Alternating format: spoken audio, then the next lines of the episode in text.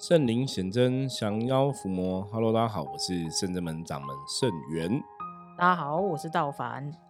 好，今天一样欢迎大家收听我们的通灵人看世界。我们今天看世界来看什么呢？最近啊，那个 Netflix 黑暗荣耀这个韩剧，我不晓得大家看了没有因为刚好韩剧现在很红这个在讲学校校园霸凌的事情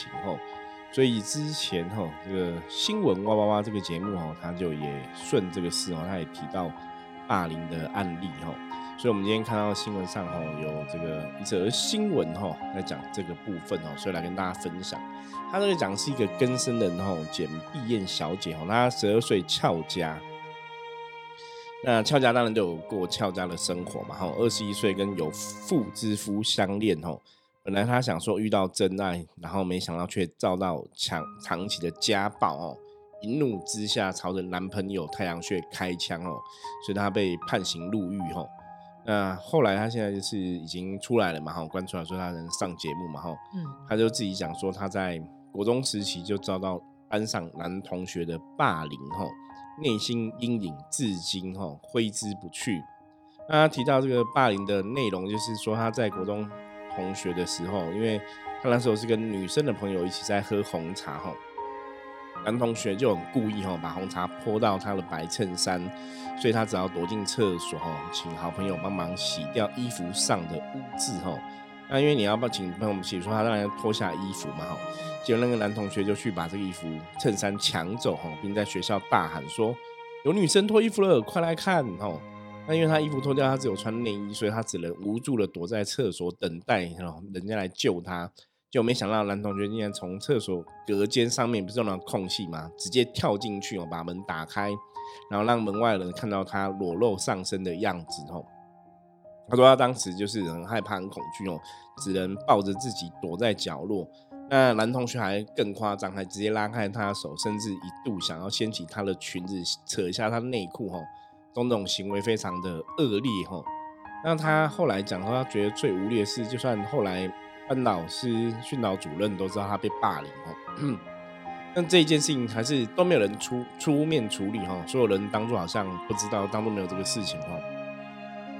放任所有同学嘲笑他，可能是什么北港香炉啊、公车啊所以这个事情也造成他一辈子的阴影。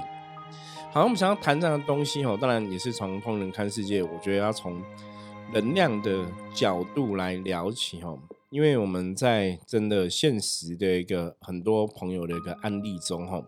像我们之前有过这些朋友很容易会有负面能量干扰啊或是卡因中邪的状况。那的确有些朋友是以前可能在学生时代有被这个霸凌过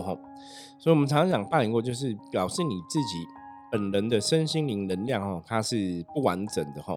所以当你的能量不完整的时候，外在的负面能量当然也会更喜欢攻击你因为有些时候那就形塑一种状况，就是说好像你不完整，你就是比较容易被欺负，好欺负所以我们今天想要来跟大家讨论这个东西。如果说我们从能量角度来看的话，这个事情可以怎么来看，或者说它可以怎么去扭转这个状况我觉得站在通灵人的立场角度想来跟大家聊聊，甚至说这个东西是不是跟有些人会觉得说是不是跟因果有关系，是不是他上辈子欺负了别的同学，这辈子被别人欺负我们大家都一起来讨论一下。那我们今天跟道凡因为道凡也是一个很会思考、聊天、找问题的人所以我也是不要讲说我是会霸凌，会霸凌你有霸凌人吗？我觉得就是找到道凡来聊聊道凡的故事。有时候我觉得找道凡录音很有趣，就是录音的时候听到他讲很多以前的故事那我觉得我们这个节目也是这样子，也是因为这样子跟学生弟子在分享我也了解很多学生弟子以前经历的状况不然你其实平常也不太会跟人家聊说那你以前学校有没有被霸凌过什么的，就我们好像也不会特别聊到这种话题，那只是说刚好录音的时候可以跟大家来分享这样子其实霸凌这个话题我刚刚这里突然想了一件事情其实我之前自己也曾经遇过，在国中的时候，国中那时候就是应该是国小升国中，然后那时候就是因为就升学主义嘛，然后补习班其实就很盛行，所以那时候就是很早的时候就是有那种知名的补习班就是开始会用一些方式让你就是去他们那边就是先上课，然后用学费很便宜啊，然后你成绩不错啊这种方式吸引你去。然后我们就去，然后我跟几个朋友，然后那时候去的时候其实因为是大的知名补习班，所以其实一般人数蛮多的。那以前我们念的学校就是小学校，所以是一般人数可能其实才三十几个，可是那个补习班光那个人数的话大概就是我们的2-3倍，就一般就已经是70几个60-70个，所以而且都是来自各个就是宜兰各个学校那种算小小的精英啦，就是成绩还不错的这样子。然后那时候就是一开始其实大家都相安无事，然后有一次呢就是有点像类似模拟考，那可能刚刚很幸运就考得比较好，对，你说你考的成绩比较好，对，就还不错啦，就是对。然后可是我觉得现在回想起来我也不懂，就是那时候他们出于什么心态，然后就是那时候就是老师就是趁那一次的机会就表扬了一下，就是说成绩考得不错的那个同学，然后就是会唱名啊，请你上台领奖这样。然后给什么奖励？我有点忘记了，是反正老师自己准备小礼物，对，那种好像类似图书礼券还是什么，以前小时候有这种东西就觉得很厉害，图书礼券，然后就真的有拿到嘛。然后那时候拿到之后，就开始听到下面有人就是稀稀疏疏的声音。然后其实那时候因为其实比较胆小，那就想说奇怪，到底是在稀稀疏疏什么？然后他们就听到有人就想说，天啊，怎么就是老天爷，就有点像说老天爷到底是怎么挑人的啊？就是成绩好的人长得又不是那么特别好看啊。这种啊，这很夸张。对，就是很夸张。怎么会去评论这个东西？就很无聊，对不对？然后那时候其实因为小时候就是在乡下长大嘛，真的就是小乡下，所以其实会很害怕，就觉得我怎么会被评头论足？所以其实那时候蛮受伤的，但是我也觉得就算了，没事，就假装没听到。好，然后就过了好一阵子之后，老师如果上课，老师可能就会点嘛，点说某某某来，你来就是回答问题或什么什么，那你来回答问题什么。那通常这种东西你会，你当然就回答啊。那几次之后老师还是会点你嘛，那我就回答，然后回答的时候他们就会在那边你看，天啊，畜生也会人的东西耶，就类似像这样。这真的是霸凌。对，其实这种真的是霸凌。我现在回想起来才发现，这真的是霸凌耶。可是其实那时候的我就是真的蛮难过的，但是其实我也觉得这个补习班的氛围并不是我喜欢的。对，那其实老实讲，我到现在还大概知道那些人叫什么名字，因为世界很小，好吗？世界很小，记在心里面。对，我记在心里面，但我觉得自己那时候蛮孬的啊。后面就是因为我朋友也。他成绩没有特别好，然后他也觉得说这个补习班的费用其实蛮高的，他就说那他不想补。那我就说好，那你不补那我们就不要补了。那我朋友就说你干嘛不补，你成绩还蛮好的啊，而且因为我那时候就是有补习班是有点就是说你如果成绩不错他就会有类似优惠，所以其实成绩好的话你优惠比较多，费用比较少。然后他就说你这样还可以就是省一笔钱。我说就感觉就不开心就不要，然后我就没有再继续，就离开了。对，其实我自己有时候偶尔回想起来，我觉得那时候的自己真的内心不够强大。对，所以其实我觉得有时候想想，我觉得就是父母也不是父母的错啦，我觉得应该是说家庭的教育，或者是小朋友就是从小到大的教育，其实应该真的就是有一点要教他就是那种自信心的建立。对，因为其实你如果从小让他就是很没有自信的话，其实他在对于就是别人的霸凌的时候，他很容易把这些过错就是好像归类在自己身上，觉得说自己造成是不是我让你们讨厌，或者我真的不够好，所以才会被别人霸凌。但我觉得这件事情是不对的，因为我觉得霸凌的人才是有问题的。你是什么心态去，为什么要去这样子对待一个你根本不认识的人？你怎么可以用就是你自己的观点加注在别人身上，然后造成别人一辈子的阴影？虽然说我现在看起来是就是还蛮能开玩笑的，可是其实健康长大还有没有太多的阴影在内心深处？但是偶尔想起来还是会觉得很气愤，然后偶尔也会觉得告诉自己说，如果那个时候回到那个时候的当下，我应该要怎么反应？其实偶尔想想，我觉得很有趣。那些霸凌别人的人，其实他们内心很脆弱。对，你反而是你敢站出来反驳他，或者是回呛回去的时候，他反而会害怕。对，就我现在才发现说，其实有些时候我们应该要先让自己的内心就是变强大，然后你才能去应付那些就是很无理的霸凌啊，或者是一些很奇妙的要求。对啊，我今天想讲到这个，突然想到自己以前真的曾经被霸凌过，没想到果然无所不在。你看这果然就是我觉得找道凡录音就是会听到一些新的故事哦。道凡分享了自己那个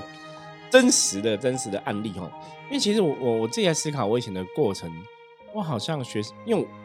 坦白讲，我觉得我小时候一直是蛮幸福的。我小时候，我觉得我真的很感谢我的父母哦，给我一个很幸福的童年。然后我小时候，当然也许那时候我们家里的经济状况也没有很好，可是我爸爸又是会尽量去满足我各方面的需求哦，所以我从来就是只是人的角度会觉得我们家好像有点穷，没有那么有钱之外，其他好像都还好，就是很开心的。不过我在思考这个霸凌主题，我想到说，好像同学霸凌倒是没有，因为我以前跟同学都玩得蛮愉快快乐的哦，相处也是很单纯，所以没有发生过这些奇怪的事情。那国中之后因为读书，我们那时候还有比较什么升学班这样东西嘛，自由班这种东西，所以对读书我是读升学班，所以升学班同学其实每天都忙读书，那我们班的同学也都很单纯，所以也没有什么霸凌来霸凌去的问题，所以我倒是没有遇过这个状况。可是在以前读书，当然就像大家多数朋友，那可能多少或多或少都听别人讲说谁也放牛班会欺负人啊，什么太妹啊什么之类的吼，我觉得大家可能都有听过类似，可是我倒是没有真实遇过。不过我觉得如果应该扯霸凌的话题，我大概两个可以跟大家分享哦。我觉得都是老师，其实我是被老师霸凌的。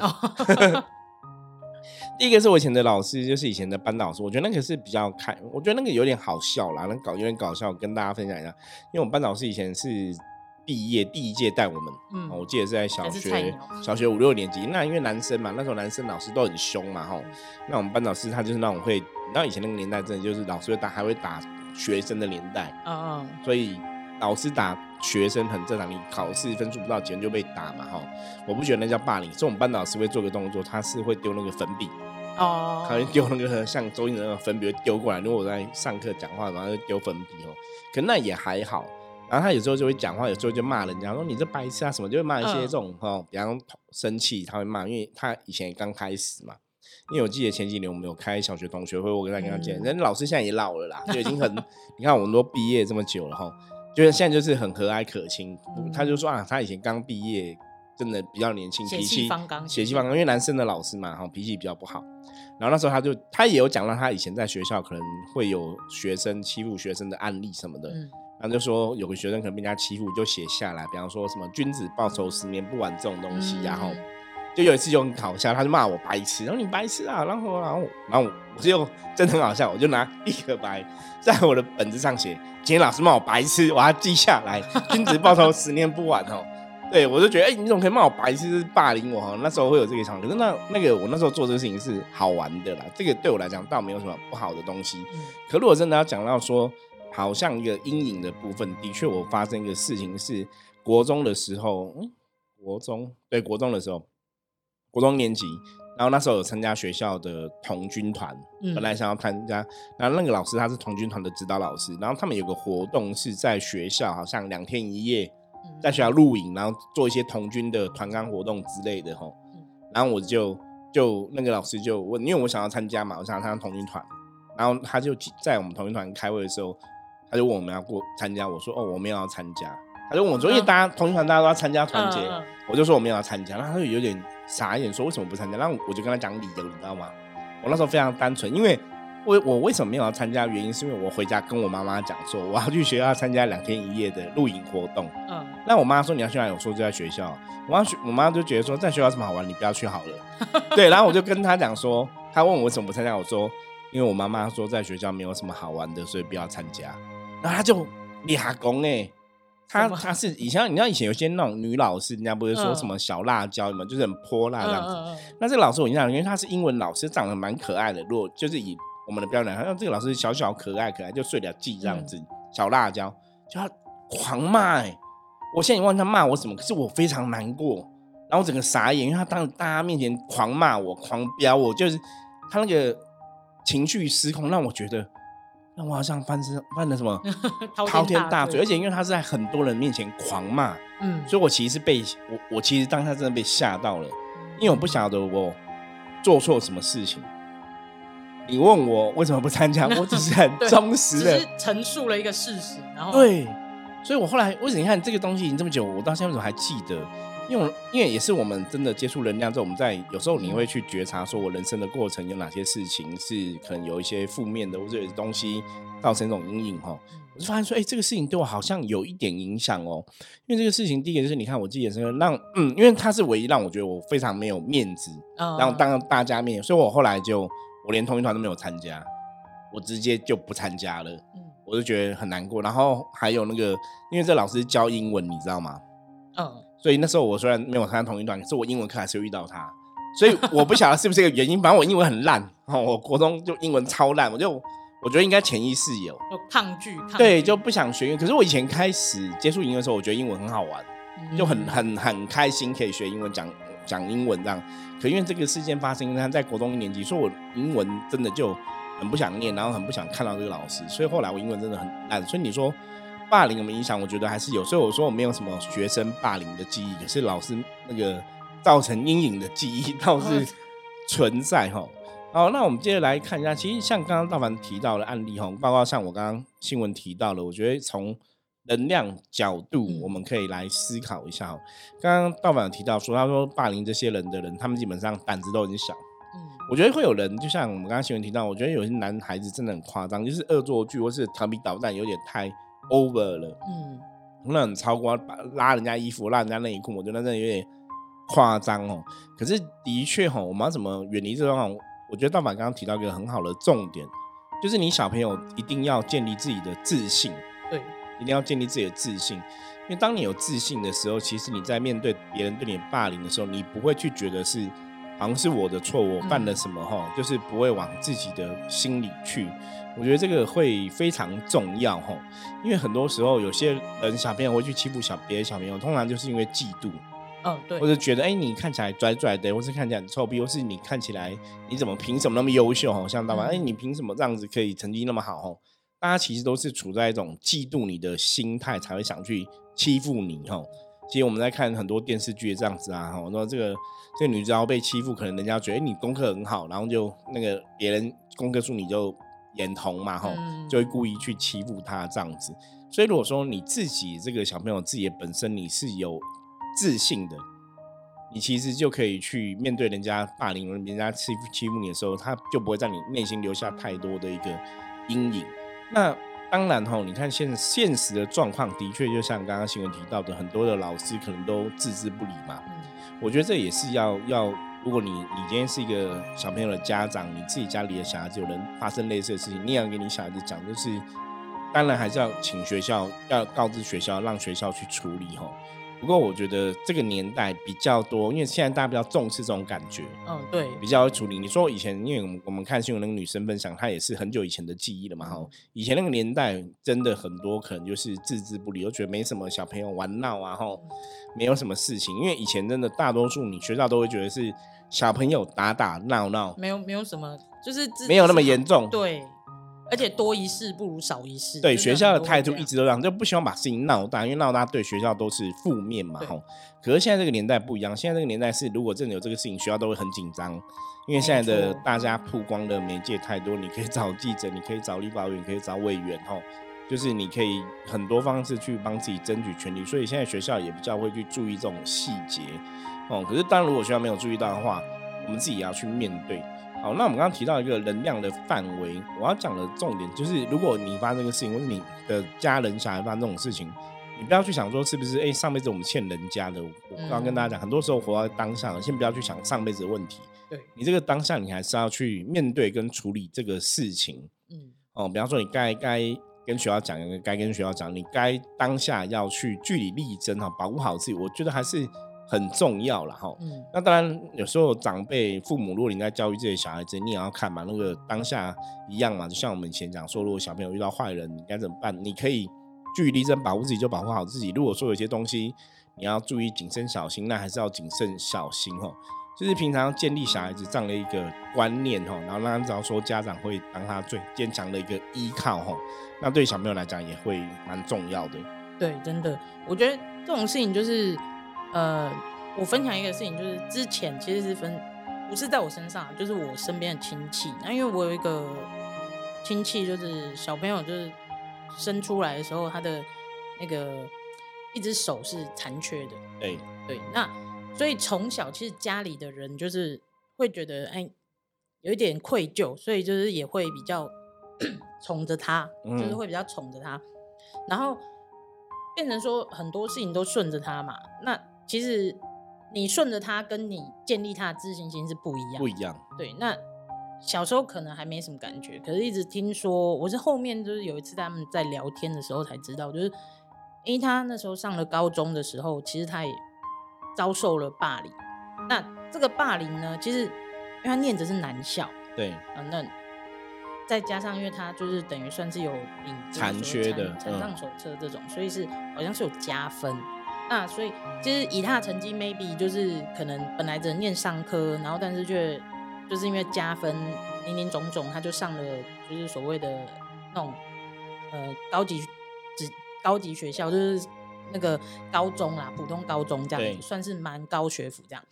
然后所以同学们呢知道之后，就是这消息蛮妙，就是不知道到底是谁知道，然后就同学就开始在那讲说，啊，你看有些人就是靠着自己一双没有用的手，然后就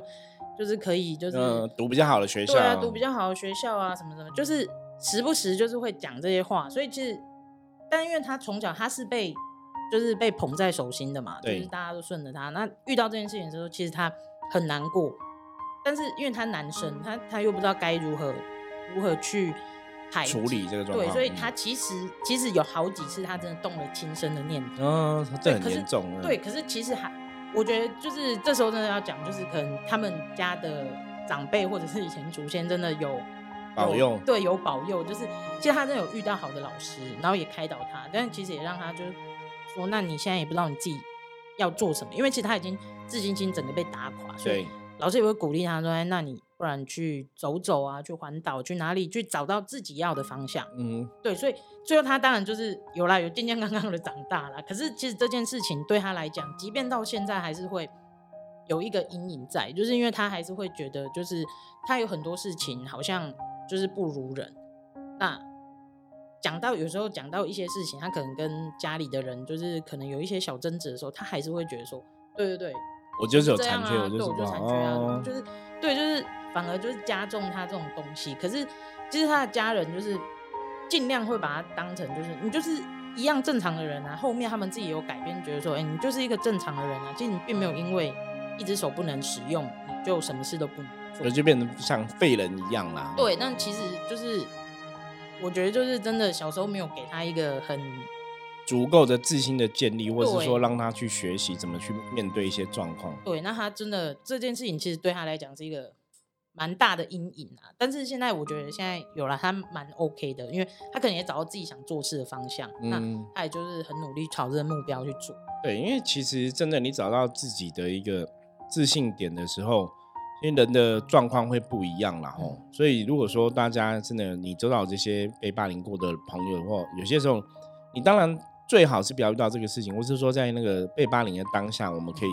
伸出援手嘛。那如果说这个事情已经发生过，它已经过去了，你当下没有伸出援手，过去之后我要怎么再去面对这样的一个心理的一个建设，我觉得这是非常重要的部分。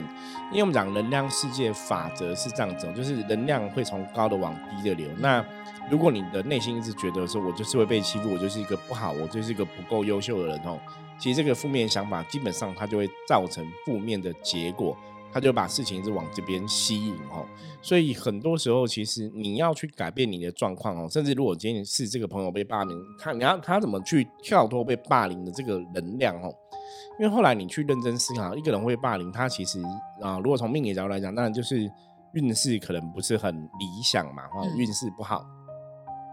那宗教上当然有一些消灾祈福补运的仪式可以做，可以去扭转这个运势。像我们圣真门在处理这个事情的时候，我们大概就会有几个方式。如果说因为我们有一些客人的小朋友可能也有遭遇类似被霸凌的状况哦。那我要讲宗教上，也就是消灾祈福可以参与，让还有一种斩小人哦，我们甚至也有斩小人的服务哦，就是你可以哦双两管齐下哦，这些都是可以来帮忙的哦，可以把这个能量做一些调整哦。那当然也可以让小朋友知道说，也许在冥冥中会是有神明在保佑他，让他自己内心是可以足够强大去面对别人的霸凌，或是面对别人的一个恶言相向的一个状况哦。因为很多时候有些人他可能只是讲一个话就故意去闹你去弄你，他可能讲话比较难听，那如果我们不要往心里面去，你就不会产生了所谓的一个负面能量哦，那自然你的状况也被一直往负面的去哦。所以当下遇到这个事情，你该怎么去透过能量的法则让自己变成比较好的状况，我觉得这也是大家也许可以试着去思考的地方然后，那所以我们总结一下，我觉得如果你真的有像一般我们有些客人小朋友遇到类似的状况，我们给他建议也是一样，跟刚刚前面一样，就是宗教上你可以帮忙的，可以请神明帮忙关注，那可以去斩小人，那当然最好就是要想办法帮小朋友远离这个状况。什么叫远离？如果说他内心足够强大，不会被这个事情影响，那你可能留在原来的环境是一个方式那如果说他的确他内心那个已经恐惧或是内心的伤痕过多，我会建议大家还是要离开这个环境，然后有时候家长还是要知道，因为有些家长会觉得哎，不要紧啊，小朋友吵吵闹闹没有关系哦。我要跟各位家长讲，你不能用你的角度来看哦，你要用小朋友的角度哦，这个非常的重要哦。那当然也希望说大家都可以把自己的身心灵能量锻炼很好，不要遇到这些不好的一些干扰哦。好，我们今天分享就到这里哦。那我们接着来看一下大环境负面能量状况如何哦，给大家一个参考哦。红四哦。红四表示大环境没有太大的负面能量状况哦。今天给大家提醒是，你如果在做事情方面哦，跟别人相处互动的时候，你要想就是红四有个做事为万民哦，就是我们做事如果说也可以对别人有帮助的话，那这个事情是可以努力去进行的。那甚至红四来讲，它有一个发挥自己的智慧的一个意思哦，那有奉行正义的意思哦。所以做正确的事哦，做正义的事哦，做正道哦，行正道哦，做正事哦，也才会事情都顺利哦。这是今天给大家参考。好，我是深圳门掌门圣元，那我们就下次见喽，拜拜，拜拜。